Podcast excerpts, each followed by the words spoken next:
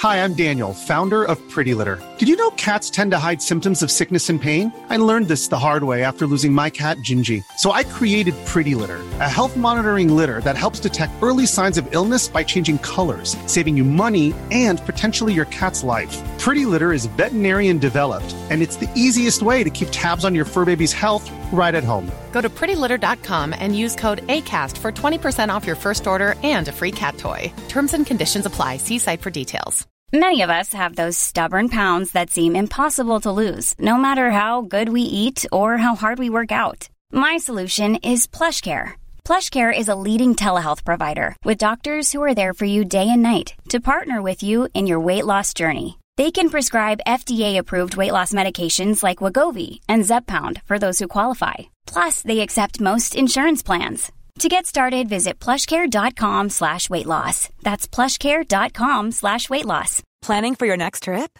Elevate your travel style with Quince. Quince has all the jet-setting essentials you'll want for your next getaway, like European linen, premium luggage options, buttery soft Italian leather bags, and so much more. And is all priced at 50 to 80% less than similar brands. Plus, Quince only works with factories that use safe and ethical manufacturing practices. Pack your bags with high-quality essentials you'll be wearing for vacations to come with Quince. Go to quince.com slash pack for free shipping and 365-day returns. Hello, everyone. My name is Christina Lund Madsen, and you are listening to Sorry Partner.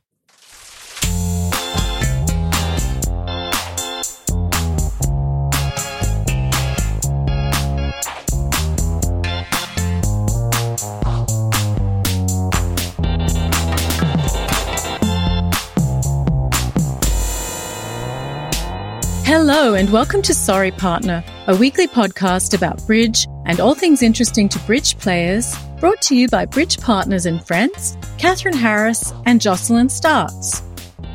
On today's program, we talk with Danish champion Christina Lund Madsen about passion and patience and hear her top tip for developing players. But first, let's kibitz. Hi, partner. Hi, partner. How are you doing, Catherine? Oh, I'm great. I've I've had a huge week, Jocelyn. This week has been the week I finally taught my first bridge class. Can you believe it? Teacher Catherine. oh, that's so exciting. And it was exciting. It's I I can't believe it's been all this time and I finally taught my first class. But um as you well know, I've been threatening to teach people how to play for years. this is the first group who's taken me up on it. You found some victims. yeah, yeah. I was surprised actually. It sort of came from them. I, I'd mentioned it and this woman, you know, it's in, in a social group I'm in. This woman was like, Oh yeah, we should do this. I was like, Oh gosh, who knew I didn't even have to try? anyway. you mean you have friends who don't play bridge, Catherine?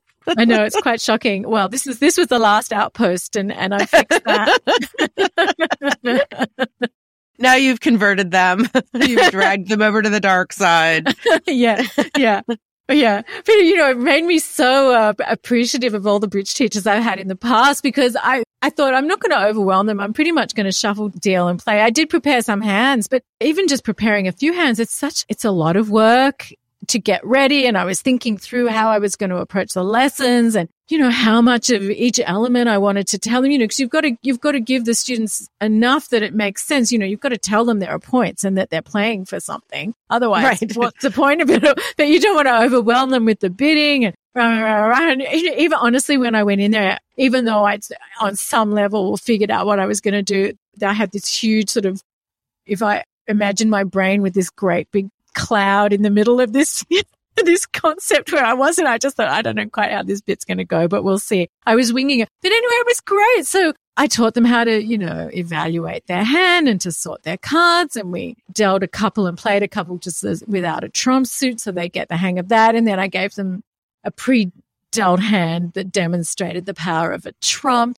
I gave one person 13 spades in their hand and they, they were all shocked to see the two of spades, one on the, you know, the ace of hearts. And, um, so they got the hang of it. It was great. And then, and, and really that took up most of the time. I, I, I mucked up one hand because I had pre-dealt a couple of hands to demonstrate a couple of basic concepts. I think actually it was the it was the last hand. I was like, "Oh, do you want another one?" They're like, "Yeah, yeah." And I just hadn't realized I completely mucked up the hands. So I think I I'd given three of them like eight cards, and then and then the declarer had all the others. She'd started the hand having a huge amount of trouble organizing her hand, and I had I had just not put it together that it was because she was holding so many cards. she, she had half the deck. yeah, twenty six cards. yeah. So yeah, that was very funny. I think it went pretty well. Um, next time we're going to talk more about the bidding and I'll start getting into the weeds of it. But mind you, that's if anybody comes back for the next lesson. You know, a few of them are, are traveling. So there's a couple of weeks before we have our next lessons. I'll see, I'll see if any of them return, but I enjoyed it. Well, that's so awesome. I'm sure you're, I'm sure you're great. And I think your students are very lucky and they should absolutely take you up on your offer to teach them. It's tricky. I've taught a ridiculous amount given that I'm not the level you would expect of someone who is teaching bridge. But I feel like as long as I'm just teaching beginners, how much harm can I do? But it's hard because there is so much. And I think I used to throw too much at people. I remember one student saying to me, I just don't believe that this is the game that my grandmother played. I think there's got to be an easier way. I'm like, I'm pretty sure this is the game your grandmother played, but she might not have like, maybe she didn't learn it in two hours. So then I, then I got a bit more systematic and I've uh, leveraged the, the Audrey Grant books. Oh, that's a great idea. That's a great idea. And it's really, and it's good. And what's nice is that she shows you what the hands are that you should use to illustrate the points. She doesn't start with the bidding. She, she sort of starts with the play of the hand. And I think that makes a lot of sense. So you did that. Yeah, but it's, it's a great system. You know, some people are, when they're teaching children, they really avoid talking about the bidding, I think, for quite a while. Yeah. To make it more just fun and get the kids playing the cards. Yeah. Yeah. What's interesting, you know, it was both easier and harder than I expected it to be. In a sense, you know, it took on its own logic. So the, I think the students were really happy to just to play out the cards and they all had a ton of questions, which I hadn't anticipated. The other thing that surprised me was just the shock of realizing how much I both know and don't know that there's nothing like being asked to explain something to realize ah, you, you can know things, but not know them or, or you know them, but it's, it's different to having to formally explain them or, or express to somebody else the logic behind something. And I realize that teaching is a great way for yourself to learn because you're just forced to really come to terms with the very basic and fundamental logic of all these concepts. So, you know, if I keep teaching, maybe I'll become a better player. wow, that'd be great. Oh, I think for sure. I think it, I think absolutely when you need to think about how to convey the material. You think about it in such a different way than when you're just receiving it. So yeah. I, yeah, I think that, I think that's definitely true. Yeah. It was eye opening. So far, I've only taught, I think like eight lessons was, was the most I've ever taught. I never have tried to teach an intermediate type of player. Although no, I was coaching that group of ladies not that long ago and, you know, trying to get them to consider coming to play at the club, which they hadn't done. I think, you know, I think that maybe is very intimidating. Yeah, I was really mindful of that actually when I was setting up these lessons. I know a number of people who've taken lessons for a long time with private teachers, and for some reason they're hugely intimidated to go to the club. So I thought I'm going to throw these people in, in the deep end. I took bidding boxes and had the cards in pallets I thought I'd just get them used to the paraphernalia and the language around it all without setting up that sense of, oh, you know, now you have to learn this extra step before you go and play at a club. I thought I'll make it very natural and just part of actually learning to play the game. And I think that's, that's the right way to go. I really do because people develop, I think, an unnecessary anxiety about playing at the clubs. And it is really just because of these unfamiliar objects. So yeah, I hope that um, once they get comfortable, they'll just happily play at a club and not have any of that resistance. Yeah, all the the mechanics of it, the yeah. movements. Right. And there's some stuff that you really don't need to worry about at all, but there's other stuff that you do need to worry about that can maybe seem intimidating, although something happened pretty recently at the club. It was a Swiss teams and a friend of mine was playing on a team you know, she and her partner were very experienced, but they were playing with two other people who were much less experienced. One in particular, um, has played very little at the club. And here was a Swiss team and it was different than what she'd experienced. And my very experienced friend got the boards from the other table and shuffled them, which was absolutely threw the game into chaos and brought the director's wrath Oh on her head. Gosh. But the good side was that the inexperienced player got to see that a very experienced player can muck up the mechanics of the game. And hopefully that made the less experienced player more comfortable and not less. yeah. That's what my friend who felt just terrible, but she was looking on the bright side for the silver lining for this ridiculous experience. I mean, I don't know if they even were able to play those last three boards. Stepping away for a minute to say thank you to our friend Larry Cohen, known for his keep it simple sweetheart philosophy. Check out his quizzes, practice hands, and Bridge Made Simple webinars at www.larryco.com.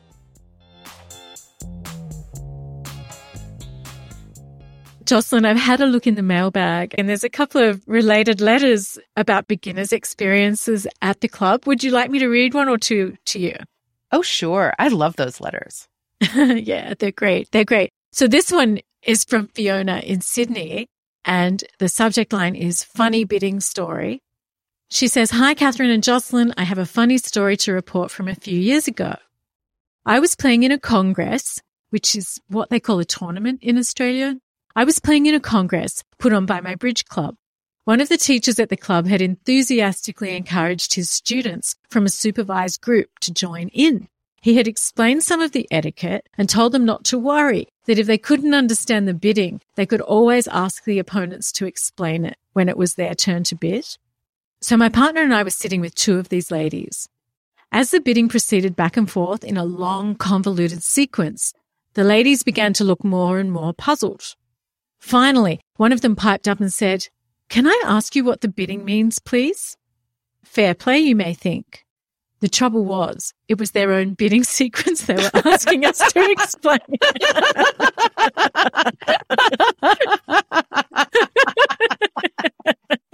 I hope you find the question as amusing as I did. Kind regards, Fiona. Fiona, that is so funny. I wish we, we could have heard from you what you said to them.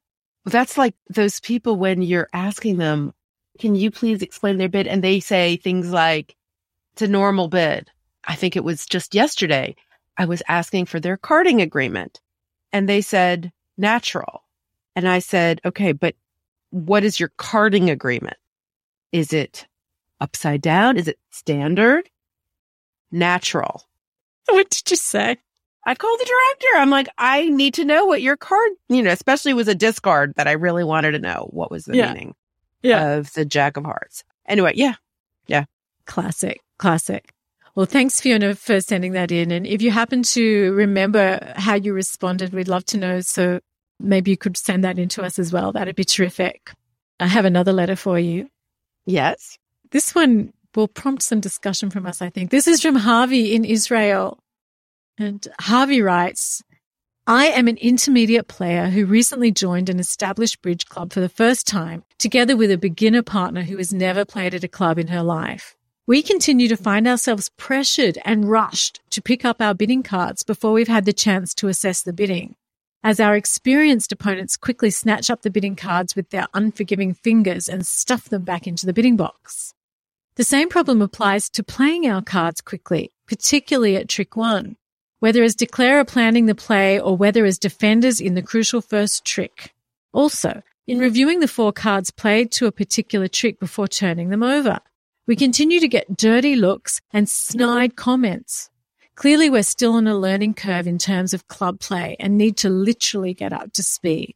My question is, how can we remedy the unnecessary pressure, both external and internal? And then he signs off, more power to you. Please continue this terrific podcast.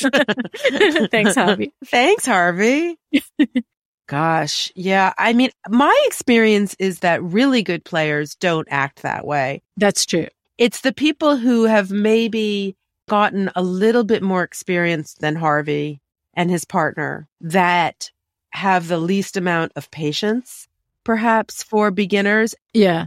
And that if you start dealing with really good players, they're not going to act like that. So I think that Harvey has to possibly just stick with it and not let it bug him because it's going to continue to happen. And then eventually it will stop happening. Yeah, I think it's a bit of a rite of passage, unfortunately, because I've certainly been on the receiving end of that and it can feel so awful. And some of the players can be so unpleasant. Yeah. Well, I don't think bridge players are necessarily the most gracious people, but I do feel that usually the really good ones, they behave better. That's true, though. I have to say, Jocelyn, I think they have to be the really good ones. I do think that there is a great portion in the middle of, of players who, who can be quite threatening, mm-hmm. who can be less than kind at the table. And I think it is a bit of a problem actually for beginners because there is that pressure to get on with it and understand what's going on. And I think too, once you become a more solid intermediate player, I think for a lot of people, they actually forget how hard it is to start and just that a newer player needs that little extra time to understand what's happened. And it's, you know, once you know, you know, but until you're at that point, you really have to put it together. And it, from the outside, it can look a little slow, but I think stronger players do need to be kinder to players who are really trying to get up to speed, as Harvey says. Yeah, you know, in in fact, I think what Harvey is doing, he's probably analyzing the opening lead. He's probably trying to figure out from the bidding where the points are. He's figuring out all of the things that he's supposed to do. And that's terrific. And that's just, he's just going to get more adept at doing that maybe a little quicker, but there is no shortcut to doing that. You have to yeah. do that. So I think it's great that Harvey is doing those steps and taking the time to think and not just trying to, to start playing at trick one. Yeah, absolutely. Absolutely agree. Absolutely agree. And if these players who are putting pressure on him and his partner want people to continue to come to the clubs and play, then they're just going to have to pull their heads in and behave.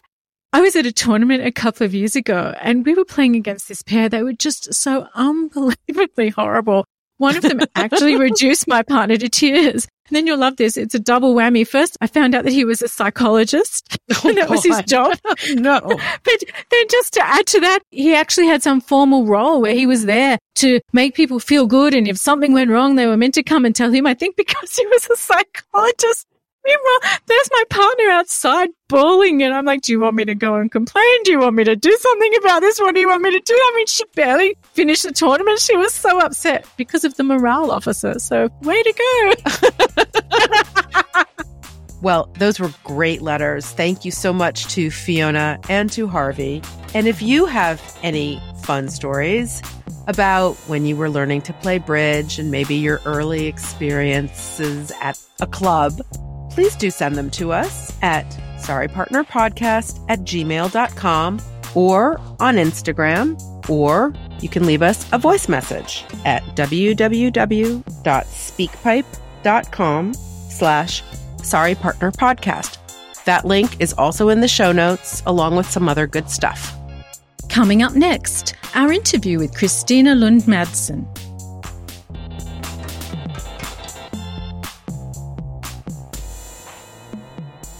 Danish champion Christina Lund Madsen brings athletic endurance to her presence at the table. She has won four Danish championships, two European mixed teams championships, a North American bridge championship, and bronze at the World Bridge Series mixed teams. She has many interests outside of bridge, including journalism and writing and running marathons. We began by asking about her first memory of the game first memory of bridge was while growing up, listening to my parents and my grandparents play bridge. Children were not allowed, but I was allowed to shuffle. So I tried to shuffle and deal the cards, which was perfect for them. And then sometimes, you know, when I went in there and they sat there with their cognacs and what they did, then if somebody went to the bathroom, I could play dummy.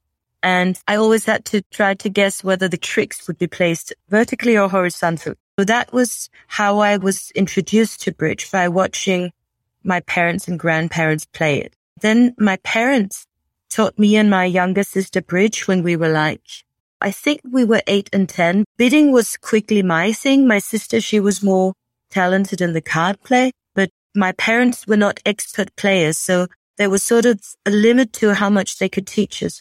And so when was it that you realized that you and Bridge were made for each other? I wouldn't say that Bridge and I were made for each other. It was more I who fell in love with the game. I don't know if Bridge loves me as much as I love Bridge, but in 2001, I hadn't played bridge for, for some years. I was a teenager with other things to do. And then somebody forced me to go to a, a junior pair championship in Denmark for a weekend with a girl my own age. I'd never met her before. And I said yes, because I was bored and I thought, why not do something to dis- distract me in my boring life? So I went to this camp and I was thinking, oh my God, what am I going to do? An entire weekend with a bunch of geeks. And then I met some of the most interesting and funny and intelligent and amazing people that I'd never expected to meet. Some of them I'm still friends with. And after that weekend, I was very hooked. And a few months later, there was a junior bridge camp in Poland and I decided to go. Also a little bit because I was hoping somebody else might be going. One of the boys I'd met at the Danish camp. Of course he didn't, which was uh, fairly disappointing. And I remember standing under there's this clock at the central station in Copenhagen and I saw the others and I was thinking, Oh my God, what am I doing here? 12 days in Poland with these people. of course, one of them became my future, well, actually my current female partner and my very close friend. And it's what it is. But at the time she was 16 and I was 21 and I thought it was very cool. A little too cool for them. anyway, so I went to uh, the junior bridge camp in Poland and here I met players from all over the world, all the same age. You know, when you're junior, you're less than 25. And I just had, I want to say the time of my life, but that's not true because I've had that so many times since because of Bridge. Thank you for, to Bridge for giving me all these amazing experiences. But after the camp in Poland, uh, we were quite happy not to be last. And I got really hooked with the game. It wasn't just the social thing. At some point, I also became ambitious. I don't know really when it started. It was sneaking up on me slowly. Sometimes people ask me because now I'm actually a full-time professional bridge player. When did you decide to become a bridge player? And I think for many of us, maybe most of us, it's not something we decide. It's something that happens to us. And it was the same for my part. I got divorced at a rather young age. I was only 33, I think with two young children, three and four. And uh, I thought to myself, what, what should I do with my life now? Because I was sort of starting everything from scratch, you know, like where was I going to live? Which furniture in my house? All these things. And I decided that I wanted to do something that would make me happy. So I wanted to play more bridge. So that was, that was very simple. Hey, I'm Ryan Reynolds. At Mint Mobile, we like to do the opposite of what Big Wireless does. They charge you a lot, we charge you a little. So naturally, when they announced they'd be raising their prices due to inflation, we decided to deflate our prices due to not hating you. That's right. We're cutting the price of Mint Unlimited from $30 a month to just $15 a month. Give it a try at mintmobile.com slash switch. $45 upfront for three months plus taxes and fees. Promote for new customers for limited time. Unlimited more than 40 gigabytes per month. Slows. Full terms at mintmobile.com. Hi, I'm Daniel, founder of Pretty Litter. Did you know cats tend to hide symptoms of sickness and pain? I learned this the hard way after losing my cat, Gingy. So I created Pretty Litter, a health monitoring litter that helps detect early signs of illness by changing colors, saving you money and potentially your cat's life. Pretty Litter is veterinarian developed, and it's the easiest way to keep tabs on your fur baby's health right at home. Go to prettylitter.com and use code ACAST for 20% off your first order and a free cat toy. Terms and conditions apply. See site for details. There's never been a faster or easier way to start your weight loss journey than with PlushCare. PlushCare accepts most insurance plans and gives you online access to board-certified physicians who can prescribe FDA-approved weight loss medications like Wegovy and Zepbound for those who qualify Take charge of your health and speak with a board certified physician about a weight loss plan that's right for you. Get started today at plushcare.com slash weight loss. That's plushcare.com slash weight loss. Plushcare.com slash weight loss. What do you most love about bridge? It's the adrenaline rush that I get while playing. Bridge is very physical for me. It's also the social life. I know for sure that I would not be a bridge player if it hadn't been for all the amazing people I've met. I have often when I play, I get this jolt of happiness that runs through me. Bridge uh, gives me something that I haven't been able to find anywhere else in life. What do you mean it's a, it's a physical thing? Bridge is a physical thing for me because I feel so strongly about it. So all my emotions go into my body. They either they make me, um, you know, move my legs up and down while I'm playing, or I can sweat and I can feel my heart beats faster if if it's like a kill point, or I make some double that's maybe questionable, to put it mildly, uh, but might work out. Um, all these things, if I play uh, some top players or some in some top matches, very important matches, I just get this rush yeah, that's amazing. Do you find that that adrenaline rush helps your game or does it ever get in your way? That's a good question. I think so far it has only helped me. Sometimes I've wondered, you know, before an important match, I could feel that I was nervous. And I think I will still always be a bit nervous before something that's really, really important to me, like a final or a semi world semi-final. However, I haven't really sensed that the nervousness ever gets to me in a bad way when I'm sitting there playing at the table. It also depends on my role. If I'm in a partnership where I play with a partner I have lots of confidence in, for example, if I play, sometimes I play with Bas Drijvers who is um, a Dutch world champion. Then I'm very calm. Like I like him to have the first board so we can, you know, if he declares, because then I can relax and get into it.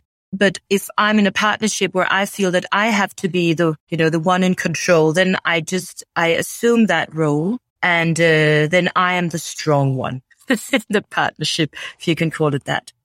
More pressure. Yes. I think if you really want to be at the top, top level, you have to love the pressure. It's interesting to me that you talk about your love of the competition, but you also are very happy to talk about your emotional connection to the game. And I think one of the issues that often comes up about men and women at top levels of the game is the issue of the extent to which emotions play a role in an ability to compete. The cliche is that men don't engage as much with their emotions. I think that could be unpacked. Nevertheless, it's interesting to me that you're happy to inhabit both spaces in terms of the way that you talk about the game. Can you talk a little bit more about that? I know that there's a notion that when you play bridge, you have to remain calm and focused at the table. And focus, I agree with for sure. Calm, that depends on what calm is to you. Because I think we're all individuals and something works for Michael Rosenberg that doesn't work for me. I need to be able to focus, but also when I have my adrenaline rushes, I get these impulses. Maybe I, I invent some bid before I saw the cards or I saw the auction. I would not have said that I would find this uh, maybe creative moment. Um, but then it just strikes me. And sometimes also with the lead, if I find this stunning lead or, you know, something that's very uh, intuitive. And I think that that comes from the passion and the adrenaline that I get while playing. I need to be calm and focused if I'm declaring. I can't be as impulsive. It's something different. Um, but there are different aspects of the game. And I've, because my focus used to be my very weak point, also declare a play if you want like, you know, more technical side of it. But my focus is something I've been working with for a long, long time because I am so energetic all the time.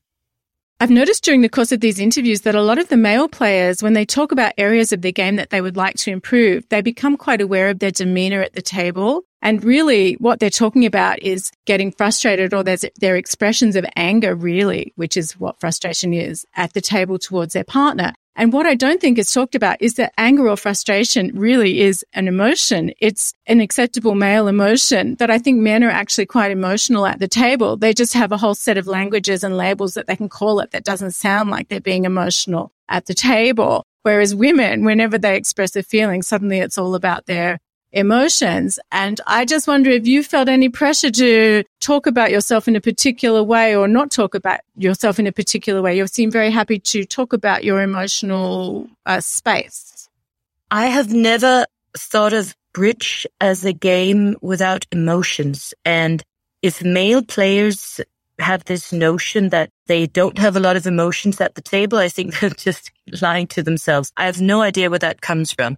I mean, I've seen close friends that we've all, almost got into a fight at the table, uh, which would never happen outside. I think that also for many, sadly, bridge players in general, now I'm not talking about top level, for many players in general, their worst sides come out at the bridge table. For me personally, I think I can be a, as bad a partner as anyone can in the right or the wrong moment. But I just think that in general, there are some who are, of course, worse than others.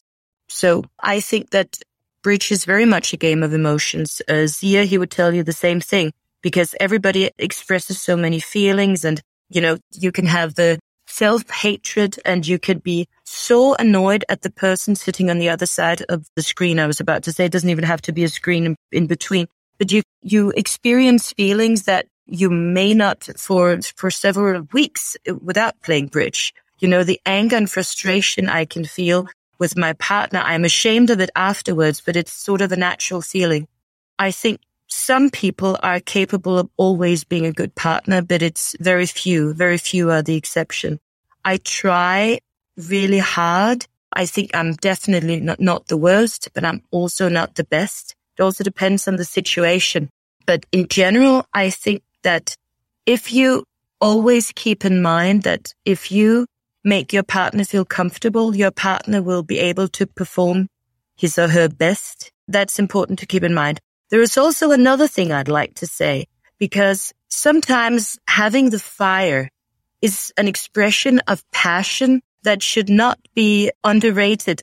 I had a partner and with her former partner, she never really performed well because he was like, Oh, you went, went for 800. Oh, that's okay. No problem. You know, he didn't care enough, it seemed to her. And I would be like, what? You went for 800? Okay, first of all, you bid like that, but then afterwards, why don't you at least play it for down 500? You know, it's completely stupid. Then I would just have been, okay, lose two whips. You know, something like that. So we have different ways of being a good partner because sometimes if you're ambitious on your partnership's behalf, that can also help.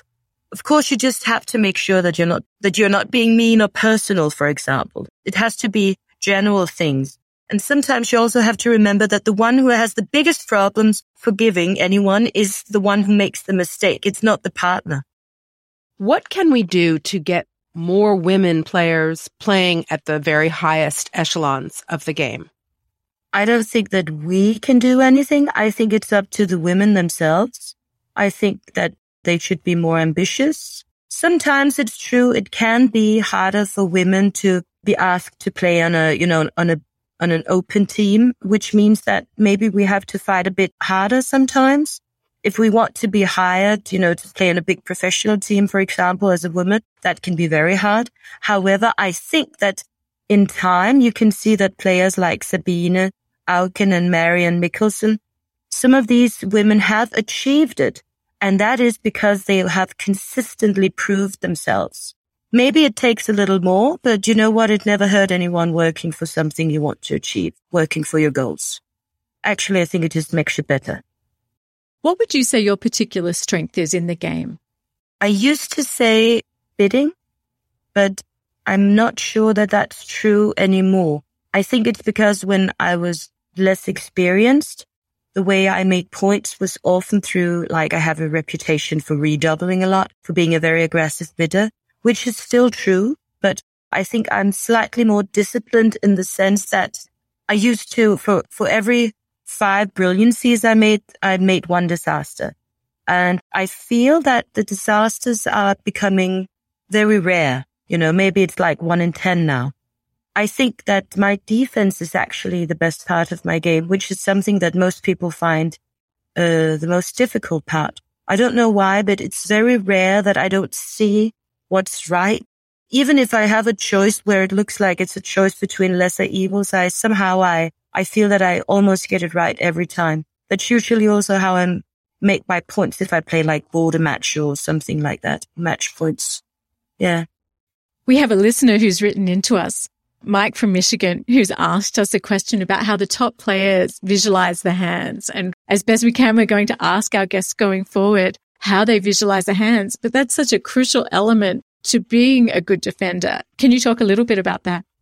Yes, I can. Well, it's very important when you try to visualize the hands. You must always keep the auction in mind. You must always look at the vulnerability look at uh, what could they have bid that they didn't bid. Try to imagine all these things. And that's actually also a little the case when you're declaring or quite a lot. But uh, as a defender, you always have to look at these things. Also, what did your partner do or not do?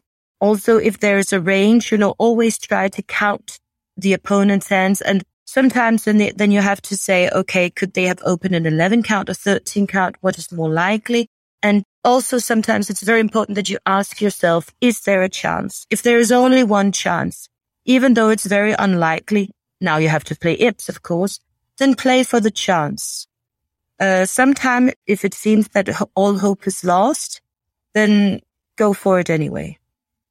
It's interesting because you get so much information. You've got the table feel, you've got the bidding, you've got a particular bid that was not made. You've got a card that was not played. It's distilling the important pieces of information in all that information that you're getting in. It sounds like you're able to take in a lot of varied pieces of information, but you're able to recognize what it is that you needed to know.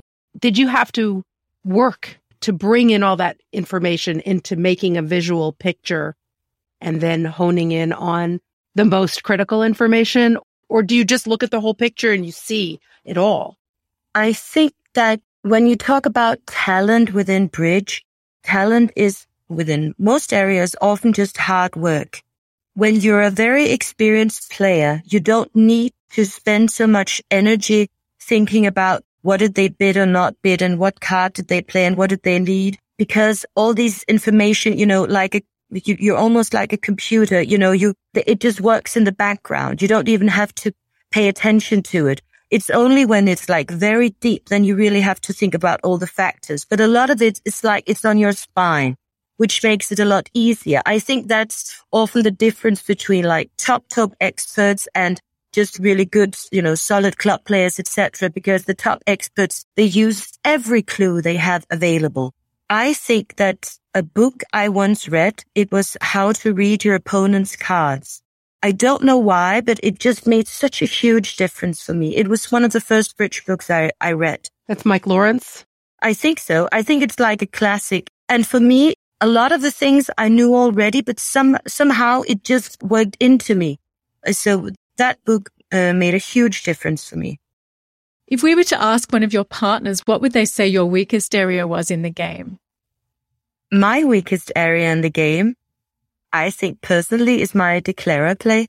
At least when I compare myself to all the players at my level and above, because in many fields, I have a feeling like now we're talking absolute top fields, but then I have a feeling that I will be a weaker declarer technically than many of them. However, then I do have some table feeling that I think works to my advantage. I might not know the odds, but I can smell a queen when I'm, if there is any hint of it. I can smell the perfume. I think though, if you ask some of my regular partners what my, what my weakness is, I think they would say, well, I have a partner, Bas Drijvers from the Netherlands. He always says to me, Christina, just play normal. If you just play normal, we win. so he doesn't like it when I'm too creative. But I think I like it when I'm too creative. Sometimes I feel slightly misunderstood by some of my partners. I do try to be more solid, but I think now I can allow myself to be because I'm a better player than I was back in the past. But in the past, I had to be creative. Otherwise, I would never win anything. I'm wanting to pick up on something that you said earlier. You were talking about how you've developed your focus in the game, and I was wondering how you've done that. Since I started playing, you know, it was very clear from the beginning that if I got a really bad board, I would usually also get a bad board on the following one because I tried to win it back. And that was definitely a weakness. It can still happen sometimes, but it's very rare now.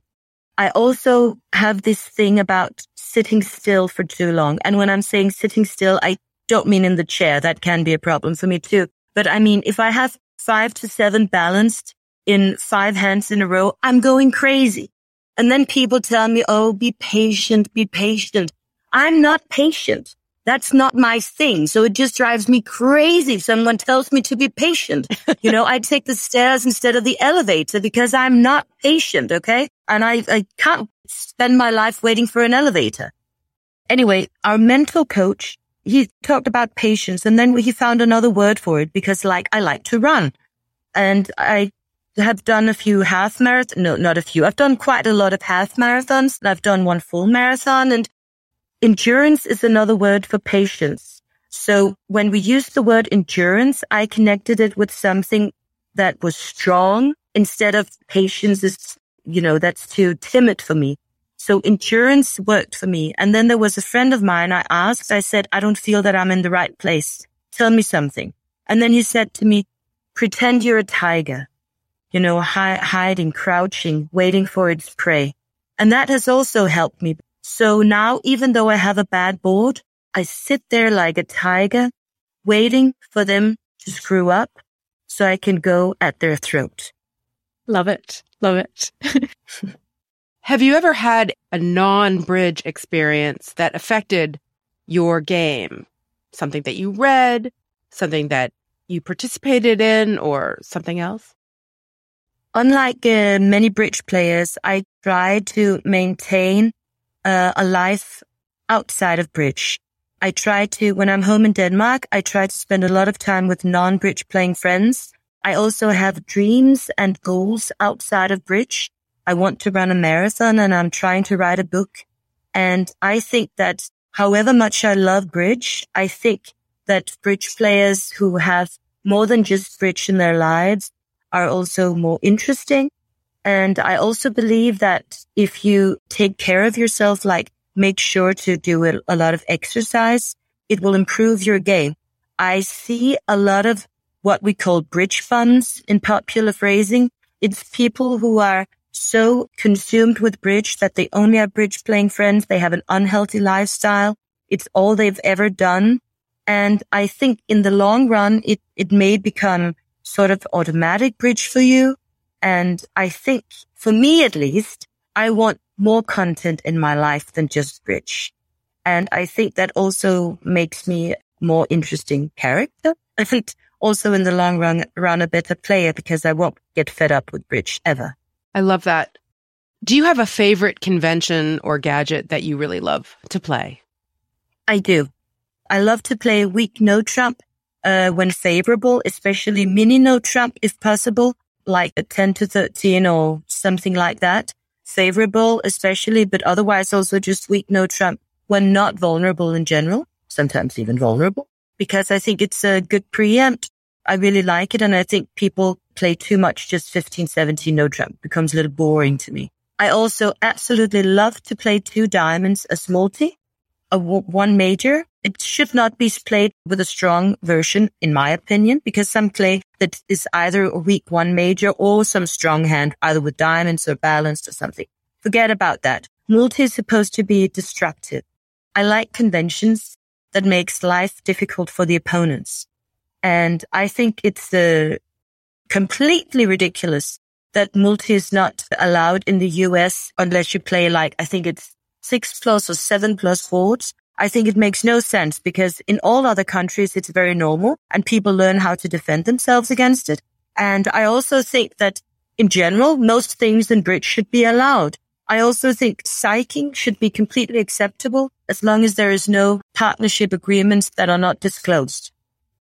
I think less rules in that sense would suit the game because um, if we all just play the same the entire time, then then it's just about who's the better card player suddenly, which is not necessarily to my advantage. and uh, as far as conventions that you really don't care for, it sounds like obviously strong no Trump, perhaps. Any others that you just think are a waste of time? Oh, uh, just to be clear, I, I don't think that strong no trump is bad at all. It's just that when everybody plays it, I think it becomes boring. I see.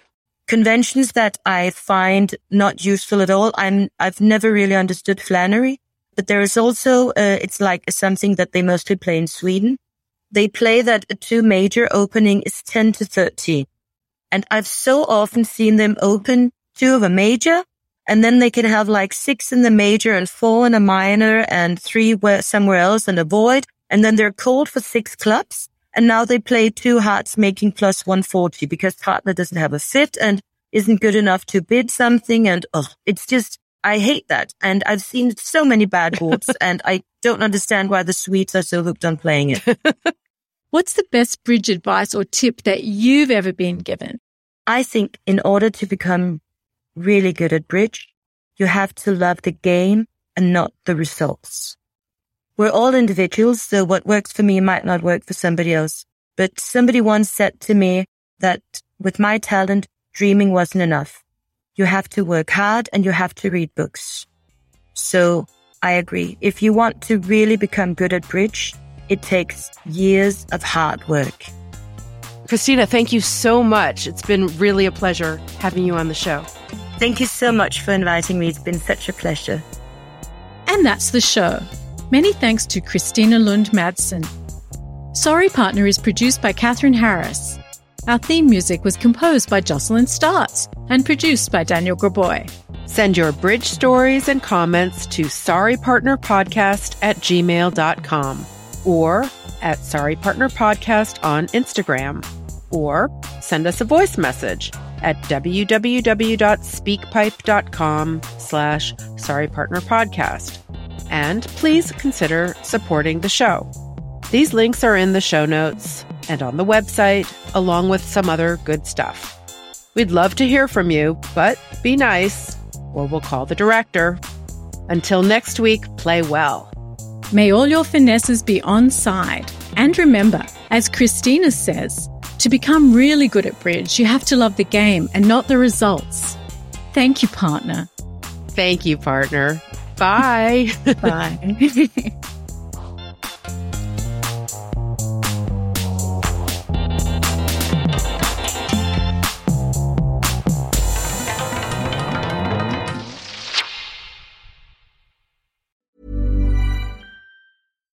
Hi, I'm Daniel, founder of Pretty Litter. Cats and cat owners deserve better than any old fashioned litter. That's why I teamed up with scientists and veterinarians to create Pretty Litter. Its innovative crystal formula has superior odor control and weighs up to 80% less than clay litter. Pretty Litter even monitors health by changing colors to help detect early signs of potential illness. It's the world's smartest kitty litter. Go to prettylitter.com and use code ACAST for 20% off your first order and a free cat toy. Terms and conditions apply. See site for details. Even when we're on a budget, we still deserve nice things. Quince is a place to scoop up stunning high-end goods for 50 to 80% less than similar brands. They have buttery soft cashmere sweaters starting at $50, luxurious Italian leather bags, and so much more. Plus, Quince only works with factories that use safe, ethical, and responsible manufacturing. Get the high-end goods you'll love without the high price tag with Quince. Go to quince.com slash style for free shipping and 365-day returns.